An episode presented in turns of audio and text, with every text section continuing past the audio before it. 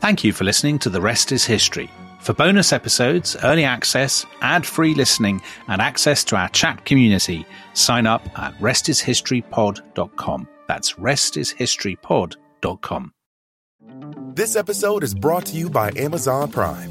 You know Amazon Prime is not just a shipping subscription, right? It's got everything, including streaming TV and movies on Prime Video. And of course, Prime's fast, free shipping. Go from watching your favorite shows to getting your favorite things. Whatever you're into, it's on Prime. Visit amazon.com slash prime to get more out of whatever you're into.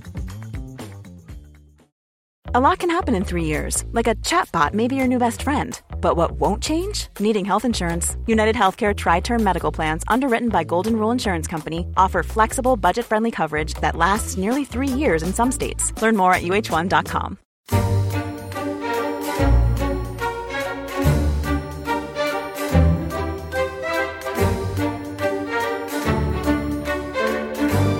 1492, Columbus sailed the ocean blue. He had three ships and left from Spain. He sailed through sunshine, wind, and rain. He sailed by night, he sailed by day. He used the stars to find his way. A compass also helped him know how to find the way to go. Ninety sailors were on board. Some men worked, while others snored. Day after day they looked for land. They dreamed of trees and rocks and sand. October 12, their dream came true. You never saw a happier crew. Indians! Indians! Columbus cried. His heart was filled with joyful pride. But India, the land was not. It was the Bahamas. And it was hot. Columbus sailed on to find some gold to bring back home, as he'd been told. He made the trip again and again, trading gold to bring to Spain. The first American? No, not quite. But Columbus was brave, and he was bright. So, Dominic, we on the uh, rest is history are big fans of William McGonagall. Yes. But he is rivaled by Jean Marzollo, who is apparently a best-selling US kids author from the 1970s onwards. Your notes tell me. Well, lots of our American listeners will be very familiar with that. Uh, Okay. That gr- wonderful work of poetry, Tom.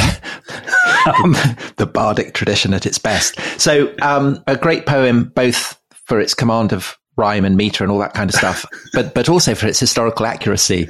So, as we've been describing, um, Columbus wasn't necessarily trading, was he, when he got hold of gold? yeah, I think maybe, well, some a lot of academics now would probably use the word looting, wouldn't they? Uh, yes, possibly. or stealing, and also that poem, which lots of our American listeners will have heard when they were at elementary school. There's no mention there of the fact that he was also taking back people. Um, No. From the very beginning, he was taking back people against their will.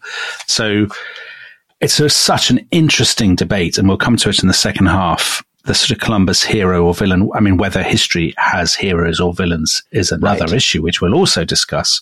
But it's clearly Columbus's legacy is a complicated one. And, and even at the time, I mean, we've already discussed this in previous episodes in this series.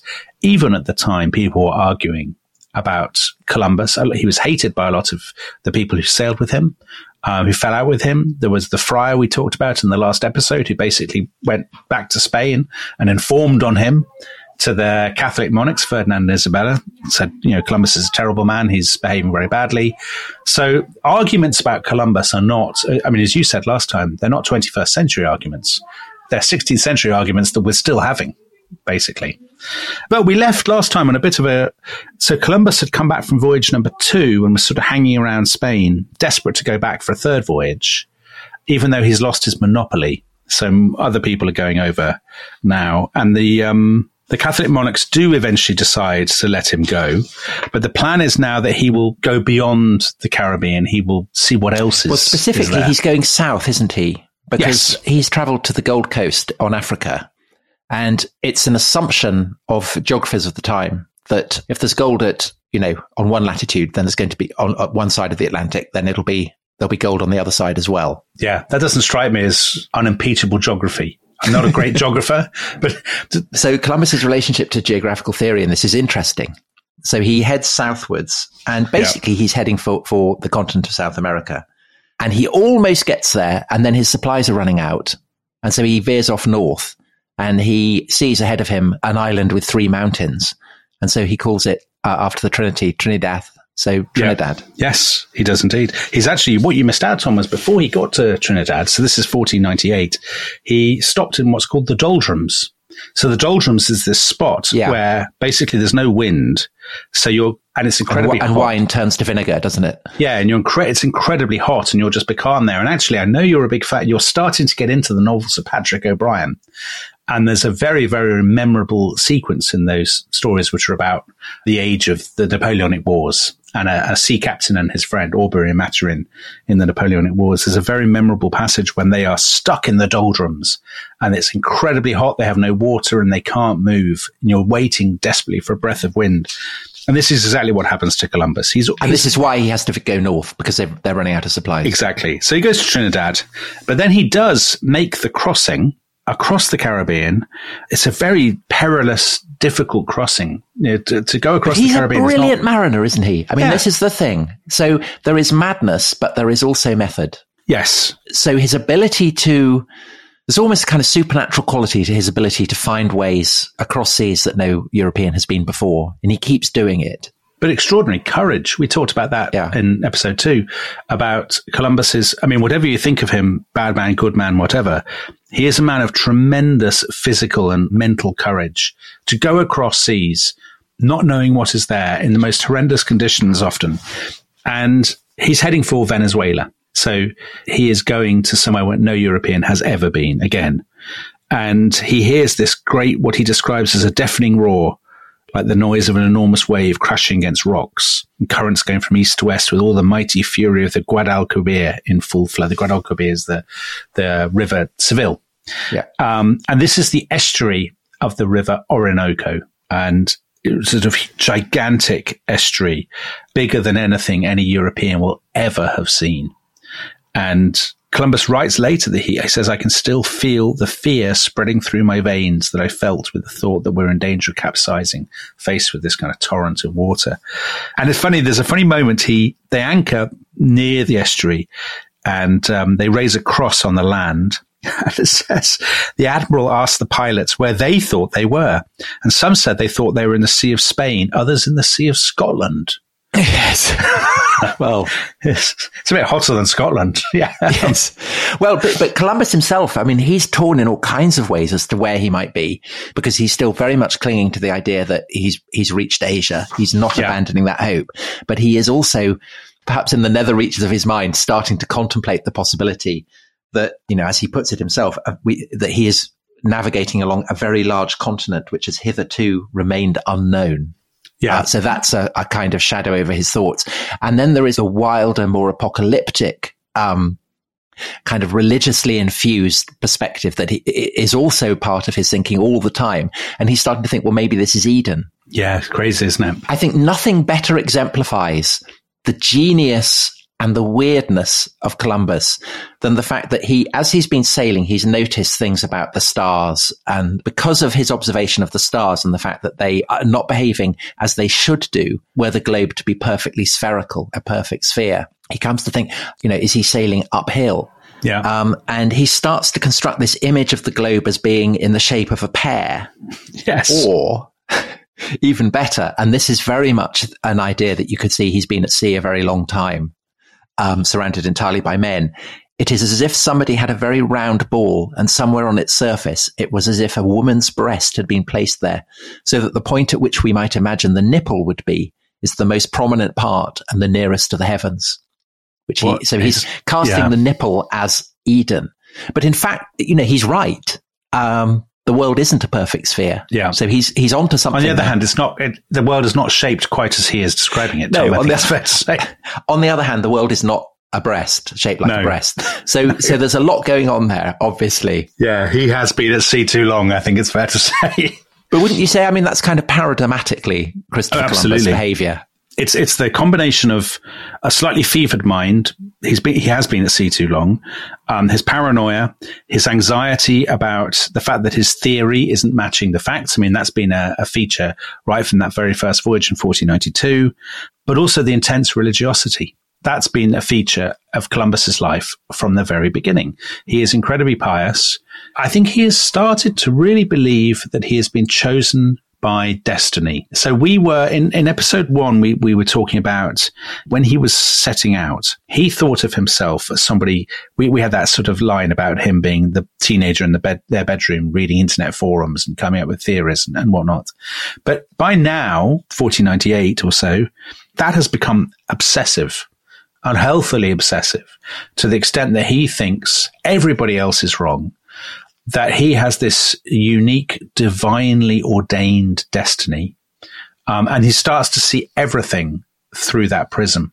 And I, I, he, he, don't you think he cuts a slightly melancholy, isolated figure from this Yeah, point onwards? Definitely. Um, and also there's physical decline, isn't there? Because his eyes are starting to hurt him. Yes. So he's sort of, so that, that confusion, that fog that he is in, he doesn't know what Venezuela is. He doesn't know what the Orinoco is. He thinks he might be in paradise or Eden or whatever, all this China. stuff. Or China, as you say. Yeah, yeah. I mean, that's mirrored by the fact that he actually can't see because he has this eye condition that he seems to have come down with in Cuba and it's sort of getting worse and worse.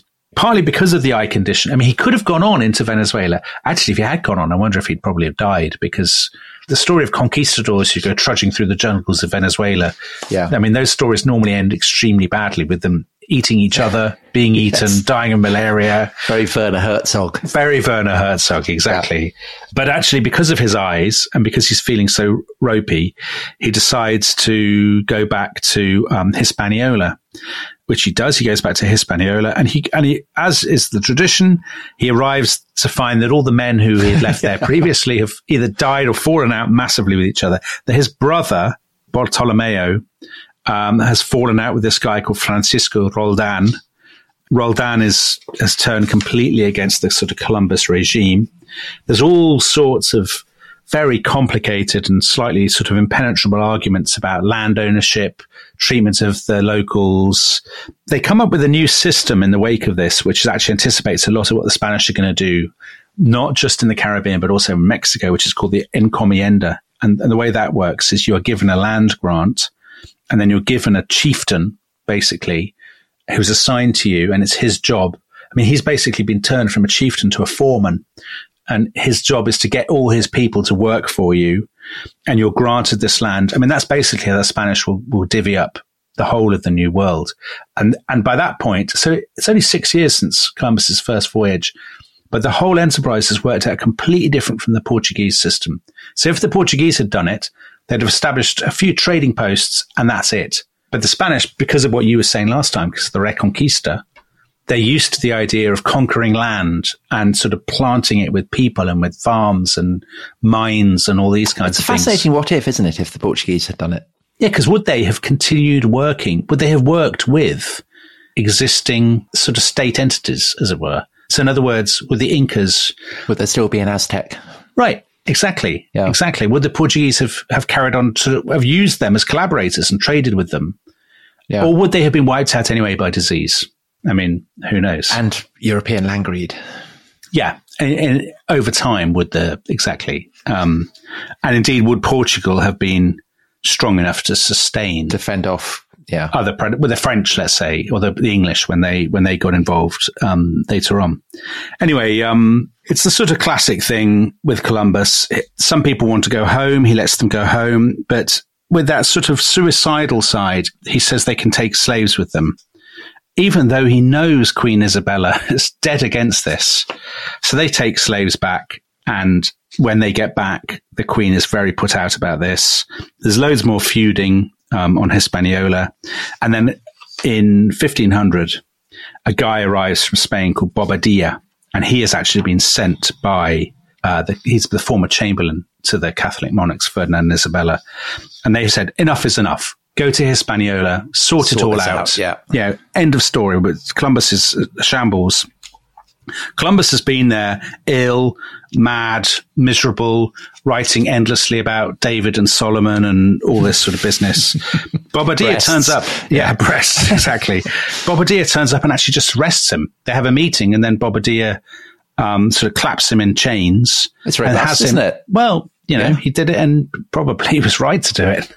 Um, uh, puts him on a ship and says, back to Spain. Um, and that's basically the end of Columbus as a governor, as a, the end of him as a sort of managerial figure. So he's back in Spain by November 1500. He's more and more going in for this kind of religious rhetoric. So he says, he writes to the monarchs, he says, um, Bobadilla sent me here in chains. I swear I do not know, nor can I think why, save what God our Lord wants me to do for your highnesses. I did only what Abraham did for Isaac and Moses for the people of Israel in So- Egypt. It's amazing then, is it not? He's been sent back in chains and he's writing comparing himself to Abraham and Moses. That there's a Yeah. fourth voyage. How does he persuade Ferdinand and Isabella to back him for a fourth voyage? Because we've been talking about how he's a difficult man, he's a prickly man, Yeah. but he clearly has an incredible ability to persuade people who he needs Yeah. to persuade to back him. You know, there is a sense of charisma there as well as Definitely there is. everything else we've been describing. when he's coming out with this, they perhaps don't have the same reaction that we do, Tom. So we, we, we listen to him saying, comparing himself with Moses, and we say Columbus is clearly losing his marbles. He's been at sea too long. He's blind. He's all this stuff. I think Isabella, who is incredibly pious, is perhaps quite moved when she hears him describing himself in this way. Plus, they know he is good at discovering things. I mean, he discovered Venezuela. I mean, I say discovered. I mean, it's not like there weren't people there already. Of course, there were, and he had met them. But he's the first European to discover it. So they think they're also, because they're in competition with the Portuguese all this time. So Vasco da Gama has just got back. We talked about Vasco da Gama in our Portuguese episodes last year. Vasco da Gama got back in 1499. And he actually, I mean, this is the thing with Columbus, the amazing thing. Columbus is just a complete failure. He has completely failed to find China. He's failed to find India. The Portuguese who had turned him down were right all along. Their guy has done it, has got back, which is actually very embarrassing for Columbus and for the Spanish.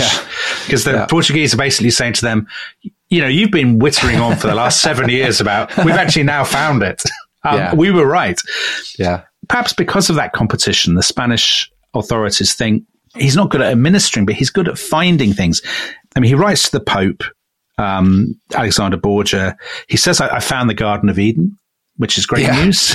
Yeah. But also, isn't he proposing to um, to launch to attack Mecca by sailing westwards? yeah, he's got all this stuff. All these schemes. That crusading stuff that we talked about Still in episode there. one, it's absolutely still there. I mean, just because they've conquered Granada and they've they've sort of settled down and they're making a bit of money, it doesn't mean that Ferdinand has given up his ambition to be the last world emperor, to take Jerusalem, to wipe out Islam, to be that that monarch who unites the world behind the banners of Christ. And Columbus is sort of saying to him, you know, I can do that. He's also his Genoese network is still giving him funds, so he gets permission from the Pope to go. The Bank of Genoa says say they'll they'll back him again, and so it is that in May 1502, Columbus heads off for voyage number four. This time it's a much smaller voyage. He's only got four caravels, so there's 17 with voyage number two. So he's, he's sort of back down to virtually the level that he was with voyage number one. The difference is that this time he's actually banned from visiting Hispaniola. So he gets to Hispaniola. They've got a new governor there called Nicolas de Ovando. And Ovando says to him, you're not welcome. You know, you're not allowed to land. It's against the law now. And Columbus says, well, there's a massive storm coming. You know, please let me land. And Ovando thinks that Columbus is lying, partly because he's about to send a treasure fleet back to Spain and, and he thinks Columbus wants to stop him. Actually, Columbus wasn't lying. The treasure fleet is almost all destroyed. Columbus shelters in a bay. His fleet is very battered. And is this the storm in which Bobadilla gets drowned? Yeah. So Bobadilla is drowned, um, and also Roldan, the guy who Columbus Yeah. had fallen out with before. So Columbus is sort of the last man standing to some extent. Yeah. He's, I mean, he, he knows the sea. He's a Yeah. very, very good mariner. So they're blown off to, to Belize. And he then does another of these incredible voyages that actually, if he'd just done this, it would That be would be- enough for a podcast. Yeah, he'd, he'd earn a, pod, Yeah. a place on the rest is history. So he sails down the coast of Central, along the coast of Central America. He meets people that are probably Maya from Yucatan, Mexico. He drinks pulque, doesn't he? He The- drinks pulque. Their their sort of their their sort of beer, I guess it is. He It's kind compares it to um to English beer. Oh, that, there's no higher praise, Tom. No. That's wonderful. Good for him. Uh, well, he would have known that because, of course, he'd been to Bristol, hadn't he? Yeah. And Ireland and sort of hanging around there. So He would have hanging out in Clifton. Exactly, exactly. And the Maya are clearly more sophisticated. They have very fancy swords out of wood and they have dyed cotton clothes. He thinks, well, this clearly means I'm in Southeast Asia. I'm so near the River Ganges. Yes, he thinks he's only 10 days Just sail from the the, corner. river. Yeah. And this is so interesting because it's a point to which everybody else, absolutely everybody else thinks that this is the new world. I mean, that's now become a cliche. We're only a few years away from it being renamed after Amerigo Vespucci. Which is harsh, isn't it? It is harsh. Well, Vespucci himself was actually quite an impressive explorer, but it is, yes, I suppose it is harsh, but it's partly Columbus's own fault because he Yeah. just refuses to accept that it even exists. Yeah. He keeps saying, how can you name it after somebody who doesn't even uh, Yeah, believe acknowledge, it. believe it? So he goes all the way down to Panama and he says, at that point, he says he's in Malaysia, the Strait of Malacca. People say to him, there's an isthmus, and if you go across it, there will be another ocean. And he says, oh, well, this is definitely Malaysia. You know, I know exactly where I am. and um, so he's still trying to fit everything into this, his sort of mad theories. but it's Panama. It is Panama. So, he, I mean, it's amazing he doesn't die actually, because a lot of, as I said, a lot of people who visit, you know, places like tropical places like Panama, they come to very sticky ends. But Columbus doesn't. They're absolutely shattered. Their ships are riddled with termites. One of the historians says Columbus by this stage was spending long periods in the crow's nest talking to God, which I think is probably not ideal for the captain of your ship. Yeah. They are Well, he had, he had a policy, didn't he, of, of uh, whenever he was too depressed that he'd go out in a ship out into the, the ocean depths and Yeah. commune with God. yeah. I mean, I suppose it's easy for Well, us to. kind, yeah, it's a kind of Franciscan retreat.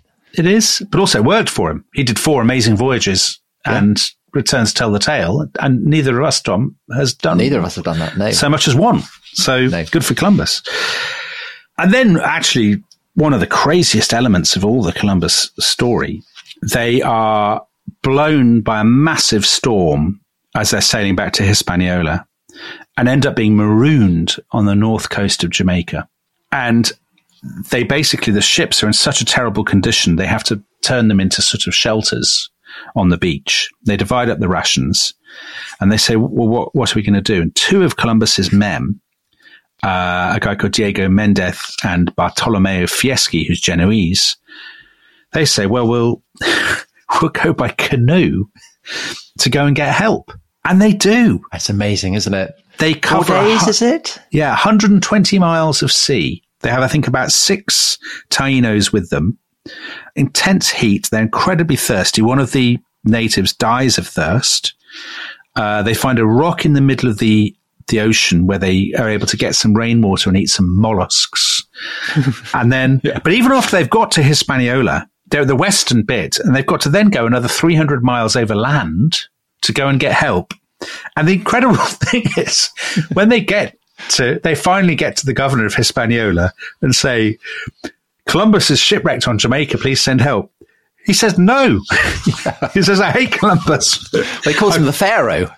The Pharaoh. Yeah. Leave the Pharaoh alone. Yeah, the Pharaoh is a terrible man. I'm not sending help for him. So then there's a long delay while um, Columbus is waiting for help. Unsurprisingly, there's a there's a rebellion that breaks out among Columbus's crew. I mean, it's an extraordinary indictment of his managerial style that even when they're shipwrecked, living in the the sort of the shattered wreck of their ship on the beach, they still all fall out with each other. Two of them lead a rebellion. They sail off uh, along the coast of Jamaica with some overloaded boats, some makeshift boats, with some Tainos. They get they're massively because they're overloaded. They throw all the Tainos overboard, which I think we can both course they do. agree is very bad behaviour. Yeah. They then have to make their way back on land, killing and robbing and sort of raping as they go. Then they pitch up back at Columbus's camp and say, "Well, we did rebel, but that didn't work out. So Let's we'll make come- up. Yeah, let's make up. So they're there. Columbus is sort of half mad. He's just whittering on about Solomon and the Garden of Eden and the River Ganges. And finally, in June 1504, Nicholas de Ovando says, fine, all right, you know, I'll send, my arm. I'll send help. And um, they send help. Columbus is rescued and basically sent back to Spain. And when he gets back to Spain, so that's November 1504, he has a bit of bad news. Queen Isabella is on her deathbed. And she's his particular patron. Yeah, she dies on the 26th of November 1504, the mother of Catherine of Aragon. And when she dies, that's kind of it, curtains for him, really. I mean, I think by that point he's he's pretty ill and he's half blind, and his wits are so scrambled um, by all this stuff about the Garden of Eden, pears, you know, shipwrecks, storms, everybody calling him the Pharaoh. Yeah. Um, and that's wouldn't sort of do, w- wouldn't do wonders for your health, would you? Being yeah, but you also Pharaoh? would you sign after hearing the stories of those four voyages, Tom? Would you sign up for a voyage number five with no, Columbus? I wouldn't. No, nor would I. Not afraid to say it. Well, you wouldn't get the chance because he sort of just drifts around, trudging around after King Ferdinand, vaguely trying to get permission for new voyages, but also he's so obsessed with his titles, just trying endlessly to get confirmation of his own titles. And then in May 1506, Which he gets, doesn't he? yeah, he does. He does. He absolutely does. So he's he's always complaining that Ferdinand is, you know, letting him down, but actually Ferdinand's quite good. Do you know, the king and queen, I don't think they treated him badly. I think they they paid him a pension before they even gave him the permission to go on voyage number one. And even after the sort of shambolic behavior, they never break with him. Well, Ferdinand fixes for Diego, Columbus's son, Yeah. to marry the niece of the Duke of Alba. Yeah. So actually, Columbus gets everything he wants because Columbus, this son of a weaver who's risen from nothing, ends up the progenitor of a line of dukes. I mean, that's absolutely right. The, um, the title that he has, which is, um, Admiral of the Ocean Sea, uh, I think that's inherited to this day by his descendants. So I, I think there's a man who is So there is that, isn't there? Yeah. So he dies on um, 20th of May, 1506 in Valladolid. Yeah. There's obviously a kind of cloud hanging over him, a feeling of, re- of regret that he hasn't nailed down the fact that he's reached Asia. Yeah. But he must have been able to die feeling that he had achieved great things. And it would be interesting to know wh- what he was more pleased about. The fact that he had made all these extraordinary crossings, or the fact that after his death, he would prove to be the progenitor of a line of dukes. That's a good question. Yeah, because it was always about. I suspect the latter. so much of it was about status for him. Yeah, so much of it. So getting his son, getting those titles confirmed for his son. Anyway, shall we shall we take a break now? Let's- And when we come back, let's look at the um, well, the extraordinary story of what happens to his body. Oh, yes. and the way in which he has been remembered over the course of the centuries, and particularly in in more recent years, in the debate over his legacy. So, Yep. um, we'll do that when we come back. We'll see you in a few minutes. This episode is brought to you by Amazon Prime. You know Amazon Prime is not just a shipping subscription, right? It's got everything, including streaming TV and movies on Prime Video. And of course, Prime's fast, free shipping. Go from watching your favorite shows to getting your favorite things. Whatever you're into, it's on Prime. Visit amazon.com slash prime to get more out of whatever you're into.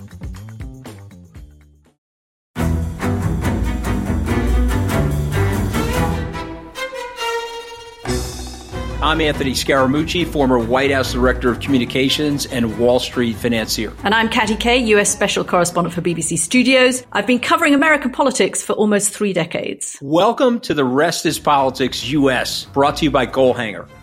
Go on, tell us, were those donations you made, like Obama in 2008, was that idealism? Were you hoping to get something out of these campaigns that would serve your own business interests, for example? So I think this will either make this podcast incredibly successful, Katty, or people will be horrified and they'll shut it off right now because I'm going to be very real with you. The Obama donation, I had gone to law school with President Obama.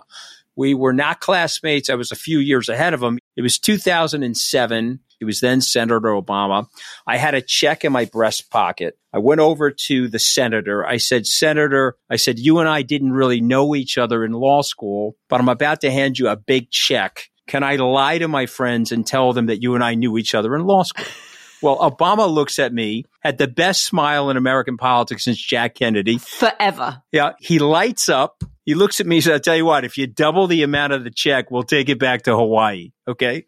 And I looked at him. I said, You're done. I had another check in my pocket. I ripped it up. I doubled the amount of the check. And I'm going to tell you right now, I've been to more White House Christmas parties during the Obama administration than the Trump administration. In this pivotal year for the United States, democracy, and world affairs, Britain's biggest podcast, The Rest is Politics, is launching stateside. Uncovering secrets from inside the Biden and Trump inner circles and how they shape the world's most important economy, but also the global economy too. New episodes are released every Friday morning. Just search The Rest is Politics US wherever you get your podcasts.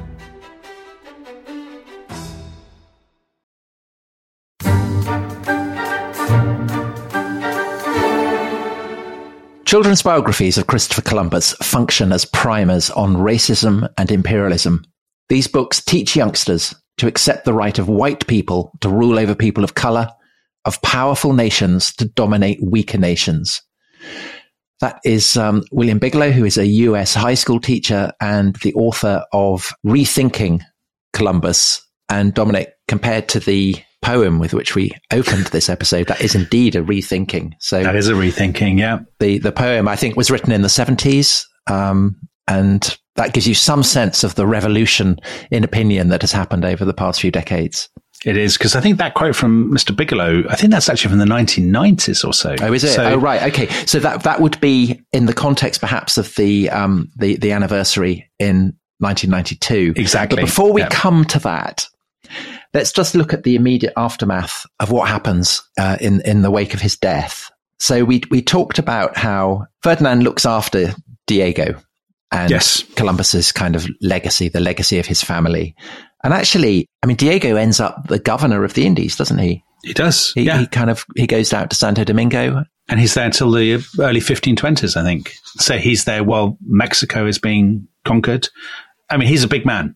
And the Spanish crown absolutely do honor those promises to, um, to Columbus.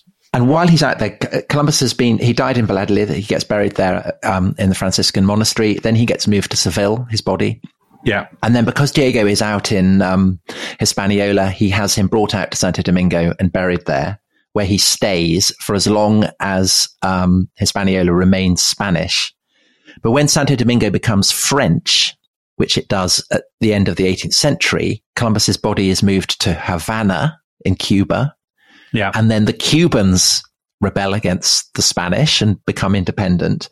And so Columbus's body is taken back to Seville, where it's buried in a rather kind of overblown monument. yeah. Ginormous monuments in the cathedral. Um, and is there to this day. And so there is, there is, um, there is skepticism as to whether these, the body that is said to be Columbus's after all this transfer is actually Columbus's. That's right. Because I think it's still, there are still competing claims, aren't there, between the Dominican Republic and Spain. And whether, in fact, Columbus's body might have been div- dismembered and different bits of him are perhaps in different places. And I think there has been talk of DNA testing, though it all seems completely fruitless to me. I think everybody should claim, you know, a little bit of- of, a, a little bit of Columbus. But if you want a metaphor, this idea of Columbus's posthumous remains kind of end, endlessly being moved from place to place and being torn to pieces by competing interests is it's a very good metaphor, isn't it? For It is. Although the funny thing is that Columbus at first, so in the 16th century, partly because I suppose he wasn't Spanish, the Spanish don't make a huge deal of Columbus. In fact, lots of people obviously are still alive who hated Columbus. They thought of him as the Pharaoh. So Columbus is not really feted as a great hero. You know, there aren't cities named after him. but he he he does. I mean, he is established as the discovery. He's the discoverer, but the New World is not named after him. It's named after Vespucci, who sailed on the coast of Brazil. The two figures who sort of dominate the sort of Spanish accounts of the sort of conquest of the New World are Cortez and Pizarro. So they're the conquerors of the Aztecs and the Incas, because they really do bring back gold.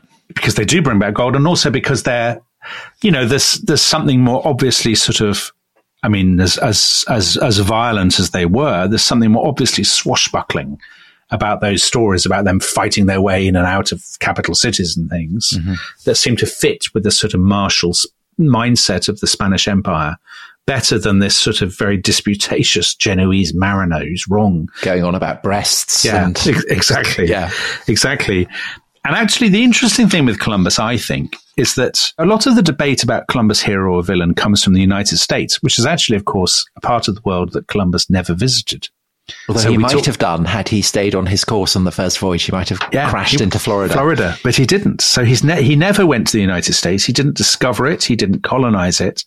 But what was once the almost dare I say the sacralization of of Columbus, the mythologization of Columbus, started in America in the 19, 18th, 19th centuries. So obviously, if you think about the use of Columbia, the District of Columbia, Columbus, Ohio, um, um, you, you get a bit Columbia of that. University. Columbia University. You get a bit of that in Latin America. Obviously, the country Colombia, Gran Colombia, which was uh, Simon Bolivar's dream of a kind of United States of Latin America.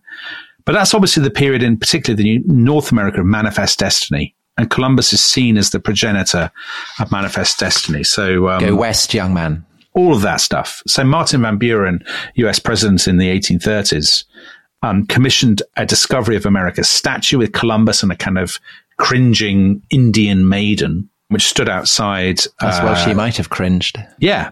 Well, exactly. You're quite right, Tom. Uh, it stood outside the Capitol until it was removed in um, the mid of the 20th century. And why was it moved? Because it was felt to be, even then, to be. I think because even then, yeah, in the mid 20th century, it was it's, inse- Bit just much. incredibly insensitive. Yeah. The image of Columbus is this sort of square jawed, blue eyed European, this sort of model of, of heroic European exploration. That comes late 19th century and it's largely a product of immigration to the US. And there are things like there's a group called the Knights of Columbus who was set up from the 1880s onwards. And they, they are Catholic Italian immigrants largely who need an American hero. so we began with the Sopranos episode. Yeah, they're the Sopranos. Written by uh, Michael Imperioli, who plays Christopher Yeah. in The Sopranos. And in that, the whole, I mean, the whole plot of the episode revolves around the idea that these members of the of the mafia in New Jersey are obsessed with a sense of Italian American pride, and that Columbus is the, is the focus for this. Yeah, that's exactly right. I think, I, and actually, that episode is hated by lots of Sopranos fans. But I mean, the, the woker the Sopranos fan, the more they dislike that episode. I think it's fair to say. But those groups, Italian American groups, were lobbying because what they wanted was a founding father who was like them, who was Catholic and Italian.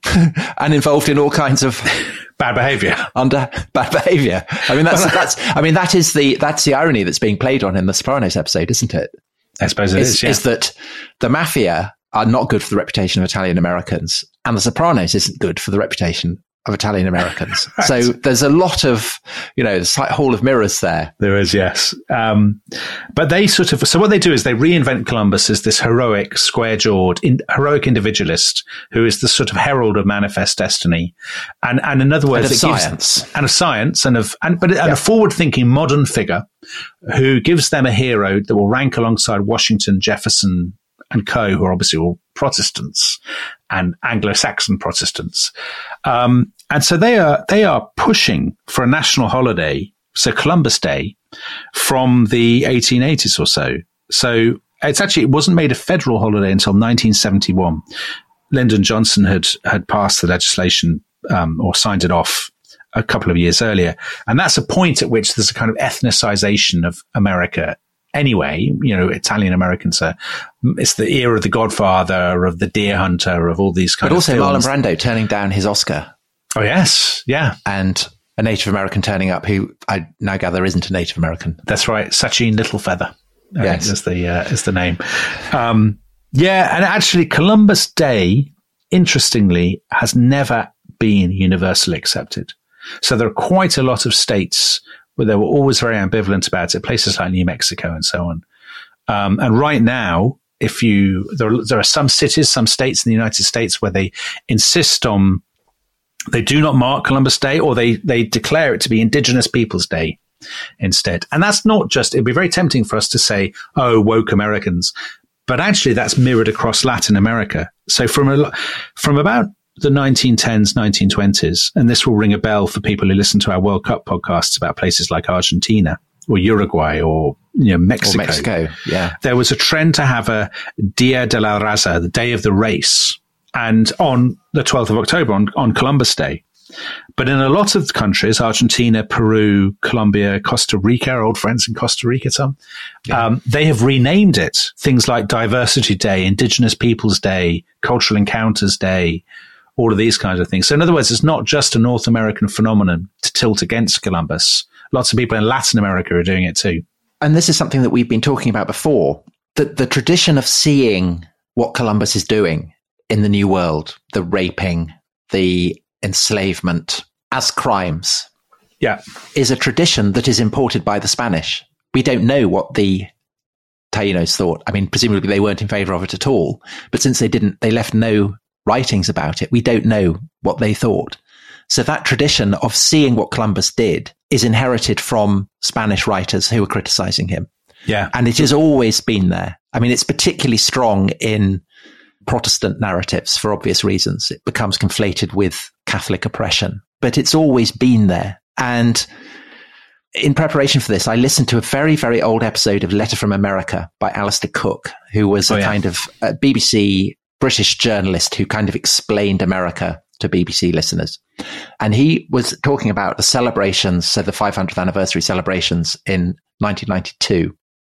So there was a huge World Expo in Seville, specific, you know, the burial place of, of yeah. supposedly of Columbus. And it was also, and, and the theme of the, um, of the expo was, I think, the age of exploration. So it couldn't have been more clearly identified with Columbus.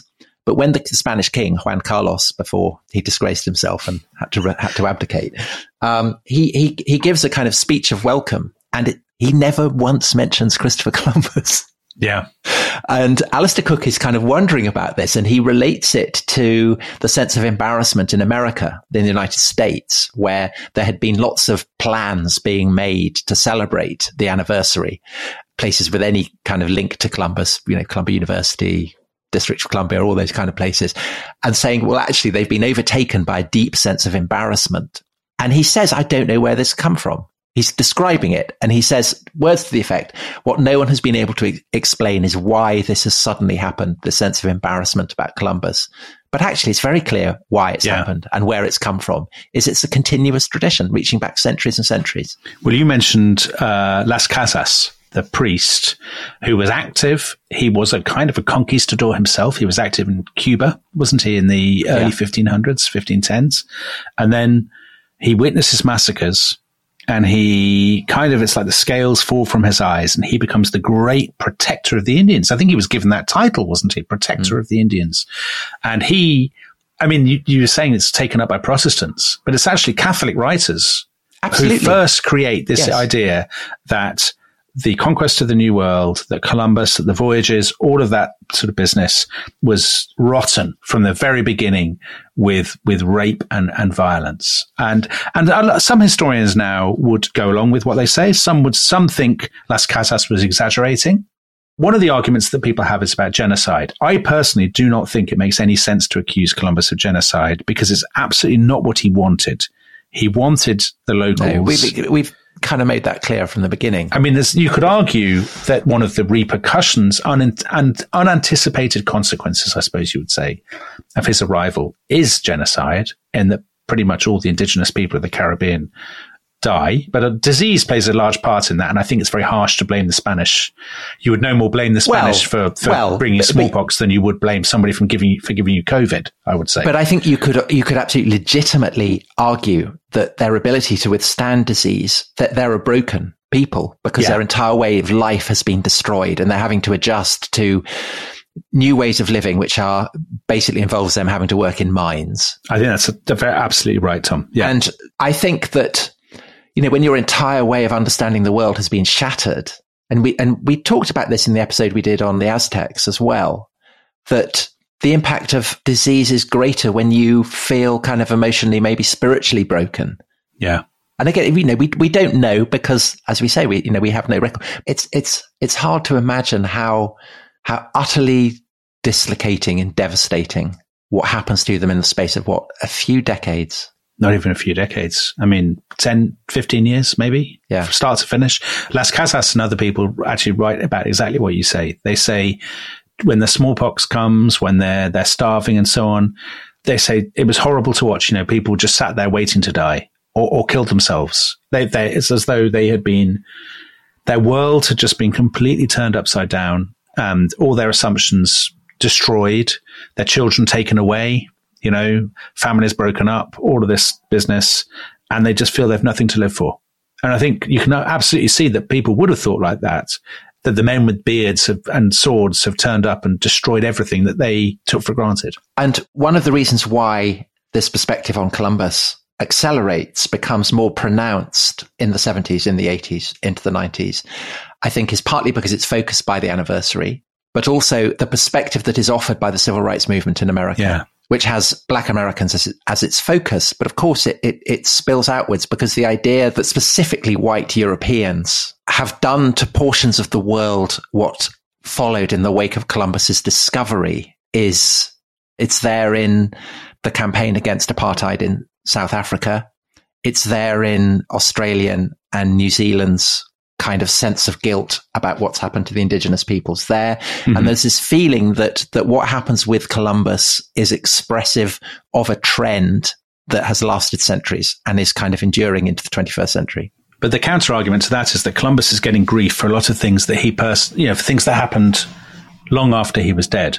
So a good example of this is, well, the trend now generally is to see Columbus as a, as a villain. And a good ex- early example of that is from Howard Zinn, his People's History of the United States. You know, overtly Marxist history, very successful though. Um, you know, very popular among students and so on. He says absolutely explicitly, Columbus's legacy was, and I quote, conquest, slavery, death. And if you look at any, if you if you Google Columbus and a sort of American um, news website or something, so I got a quote from Vox, 2015.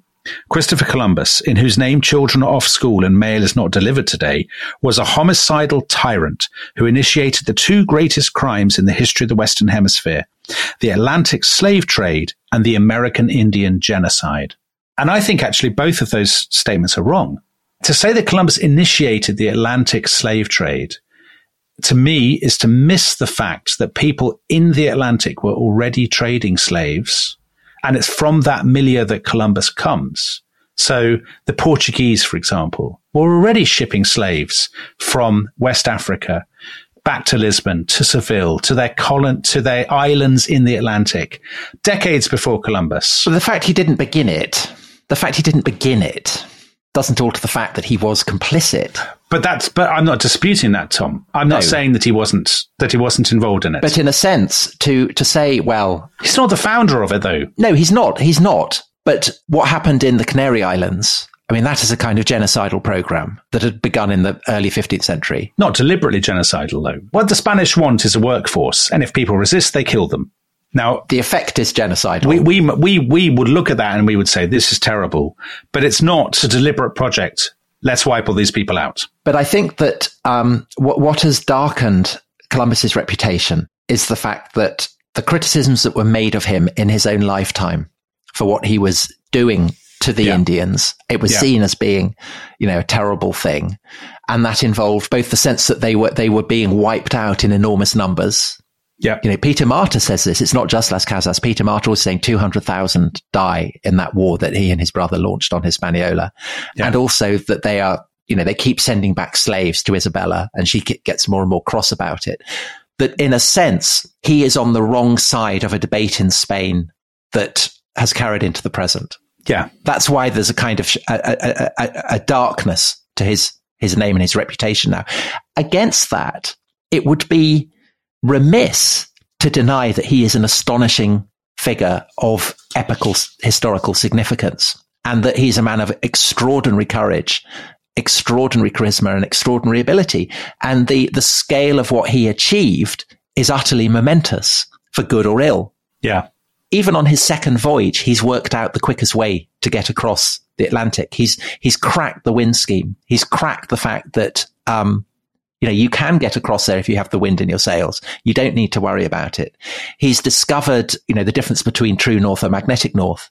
He's discovered, he's worked out the fact that the globe isn't a perfect sphere. He's negotiated the incredibly complicated seas of the Caribbean. He's begun to fathom that South America is a continent. I mean, any of these, yeah, any of those achievements would, would, and all of them together, all of them together. Yeah, he is an astonishing figure. While, you know, not doing them, he's not doing this behind a desk He's doing it in the middle of a storm, leading men. Yeah, I, I agree with you. And actually, I agree with the, what you said before that. I mean, Columbus it's one of those things that if he, if he were in a courtroom, I mean, I don't ever think history should be conducted as a sort of courtroom trial. I don't think, um, I never like the spectacle of historians sort of sitting in judgment and moral judgment on people in the past. But imagine that Columbus were in a courtroom and you played back, you know, you had hidden cameras and you played back scenes of his behavior on Hispaniola or on Cuba or on Jamaica. I mean, they would be scenes that would have most people averting their eyes in horror and probably that he would himself watch with he'd be embarrassed to have them played back. The the pillage, the enslaving, all of that kind of thing. So I definitely don't think there's any way in which you can say Columbus was a a saintly man, a man of tremendous virtue. And as you say, the very fact that people at the time are shocked by some of the behavior is the is the real indictment. Because it doesn't matter what we think, but it matters what Las Casas and what other people at the time, the friars, some of the you know what Queen Isabella, or some of these people thought that they thought he was behaving badly. I suppose what you would say is that this isn't just, a, I mean, Columbus is not a violent man before he sails across the Atlantic. So in other words, there's not some deeply buried homicidal impulse in Columbus. He's behaving as he does. He's partly, a desperate man. He's a desperate man. And he's yeah. also coming out of a context in which there are already thousands upon thousands of slaves in the Mediterranean and the Atlantic, in which he has been at the court of the Spanish monarchs during a war, a war that they see as a holy war against the Moors in Granada. He comes out of a very martial, aggressive culture in which the Genoese play the a part of kind of entrepreneurs and fixers for predatory, competitive powers, of which the Ottoman Empire is, is one of the most notable. And I think if you miss that, if you just say, well, Columbus is a villain, end of story, he's greedy and he's violent, if you miss the context, then you miss what makes him tick. And I think all the time he's justifying this to himself, isn't he? I mean, he's always, when he's enslaving people, when he's sending them back, when he's behaving badly, yeah. he's agonizing about it and he's writing these letters and he's talking to God about it and he uh, really yes. thinks he's doing the right thing. And he's always framing it in very overtly theologically, biblically infused terms. And I've said it before, I'll say it again. I think one of the um, the recent intellectual trends in the study of history is that for lots of people who no longer count themselves as Christian, maybe not even familiar with the most basic elements of, of scripture, history has come to serve what scripture used to provide. It provides stories and narratives that enable people to, to understand what is good and evil. And the story of Columbus is a kind of paradigmatic example of that. And the paradox is, is that when people arraign Columbus as a satanic figure whose evil has spilled into the present, they're kind of doing what Columbus did, which is to interpret the world and world events and the interplay of great men with geography in theological terms, in overtly moral terms. And whether that's a good or bad thing is perhaps a subject for another podcast. But it, but but the moralizing of Columbus is something that Columbus himself.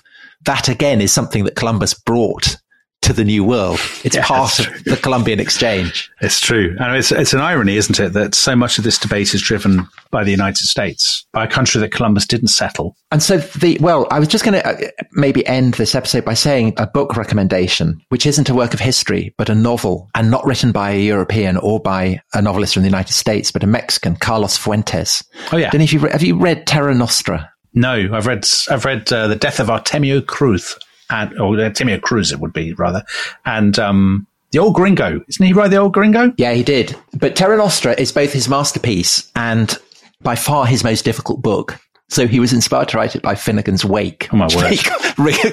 That's ominous. Very ominous. But it, but it's actually much more. Well, it's infinitely more readable than uh, than Finnegans Wake. But it's a very great counterfactual story in which Felipe Dos, Philip II, America still hasn't been discovered in his reign. He's married to Isabel Tudor, so Elizabeth, Elizabeth right. first. Yeah. So he, you know they've they've married, and the discovery of America is made in his reign, and all kinds of kind of weird stuff is going on. So you've got Don Quixote and all kinds of things, and um, but it's it's a brilliant book on that kind of transcends the the terms of the debate that we've been talking about. You know, is it good or evil? You know, is he a, a hero or a villain? It's about the kind of overwhelming strangeness of the whole business. And it brings it brilliantly alive. And it's really worth the effort of, you know, it, it, it is a quite a challenging novel, but it's really, I think, worth reading. And it kind of sits in the back of my mind right. as something that provides a kind of framing context for this whole story. So the story of Columbus, the story of Cortez, the, the Aztecs are a kind of key part of the of the narrative, and and I I highly recommend that. Oh, well, I like the sound of that, so I'm going to check that out because we will be returning to this sort of territory in the autumn because we're planning a little series about the conquest of Mexico. So to some extent, that's what happens next. And again, that's a very dark and bloody story, much contested by historians and probably much more complicated than we often imagine. But, um, so I suppose we haven't really answered the question, have we, Columbus, hero or villain? And I think one reason we haven't answered is because ultimately it's a pretty sterile question because there aren't really such things as heroes and villains in history. At least I don't think so. Well, it, it's it's a question for theologians. Yeah, I guess so. I mean, Columbus was a very profoundly human, complicated, difficult person uh, I think it's fair to say some admirable qualities and some definitely less admirable ones and uh, less admirable behavior. A man who achieved remarkable things for good and for bad. Perfect. A nicely evasive summation to end uh, this this our own four voyages through the life and times of uh, Christopher Columbus. So all that remains is to say farewell to my shipmate, and uh, we will see you for our next voyage next week. Bye bye. Adios.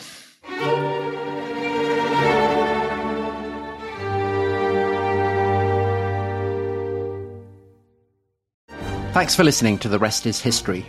For bonus episodes, early access, ad free listening, and access to our chat community, please sign up at restishistorypod.com. That's restishistorypod.com.